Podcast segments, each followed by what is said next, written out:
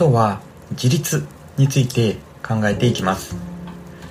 最近一つの会社にずっとしがみついているだけでは人生はうまくいかない。パラレルキャリアが大事だ。こんな文脈の話が多いかと思います。今日は自立のレベルについて3つに分けて考えていきます。まず1つ目のレベル。これはマニュアルがあればできる。こんなレベル感かなと思います。自立のそのレベル感というのを足し算の左辺と右辺に分けて考えていきたいと思います。マニュアルができるというのはまさに 5+3 は A この A を求めるこんな仕事じゃないかなと思います。この場合は知識とか技術を習得して任された業務をきちんとする。つまり再現性のある成果が出せるこんなレベル感かなと思います。次のステップとしては A たす B は8この A と B を自分なりに考えられるこのレベル感を指すかなと思います。つまり与えられた目標に対して自分なりの手段とか方法で達成に迎えるレベルです。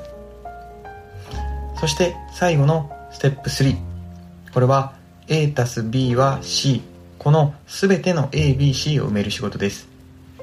自分自身や組織の現状を見つけて何が課題であるかを発見できる。そしてそれに対して目標を立てられる。さらにその目標を達成するための手段とか方法を自分で考えて実行できる。こんなレベル感かなと思います。もちろんその人によってどのフェーズでないといけないというのは変わると思います。入社したての新入社員であれば最初のマニュアル的な部分をしっかり覚える必要がありますしそれができるようになったらその次のステップへそういうふうに進んでいくものだと思います。ただ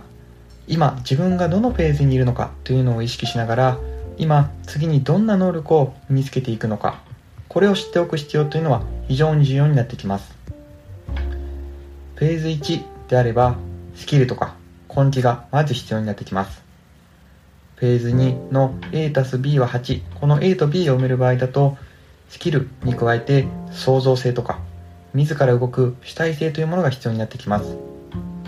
そして最後のフェーズ 3A たす B は C この全てを埋める場合というのはスキル創造性に加えて自分の使命感とか誇り価値観というものがないとしっかり自分からプロジェクトを動かすことというのはできません。フェーズ1にとどまり続けてしまう場合というのは厳しい言い方にはなりますが代替されるリスクのある人材というふうにも言えます。またこれがフェーズ2に行ったとしても不十分です。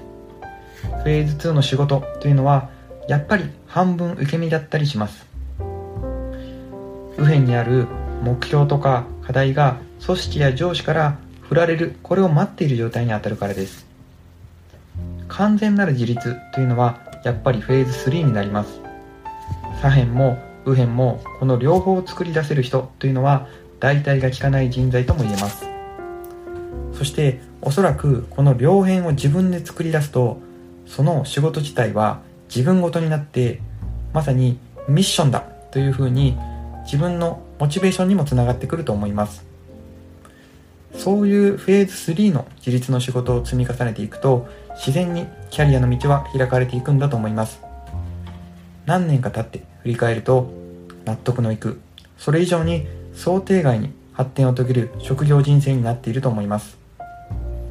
キャリアプランニングをいくら綿密に立てたところで日々の仕事でこの A たす B は C フェーズ3の自律的な挑戦がないと絵に描いた餅になるんじゃないかと思います。自分の自律的な挑戦が他の人の自律的挑戦に交わって化学反応を起こせばキャリアプランニングのちっぽけな枠を超えて想定外の世界が開けることもあるんだと思います。今日は自立について考えてみました。皆さんの仕事はどれぐらいフェーズ3の仕事の時間を取れているでしょうか。意識を持ってもらえればと思います。今日の話はここまでとします。また明日の放送もお楽しみに。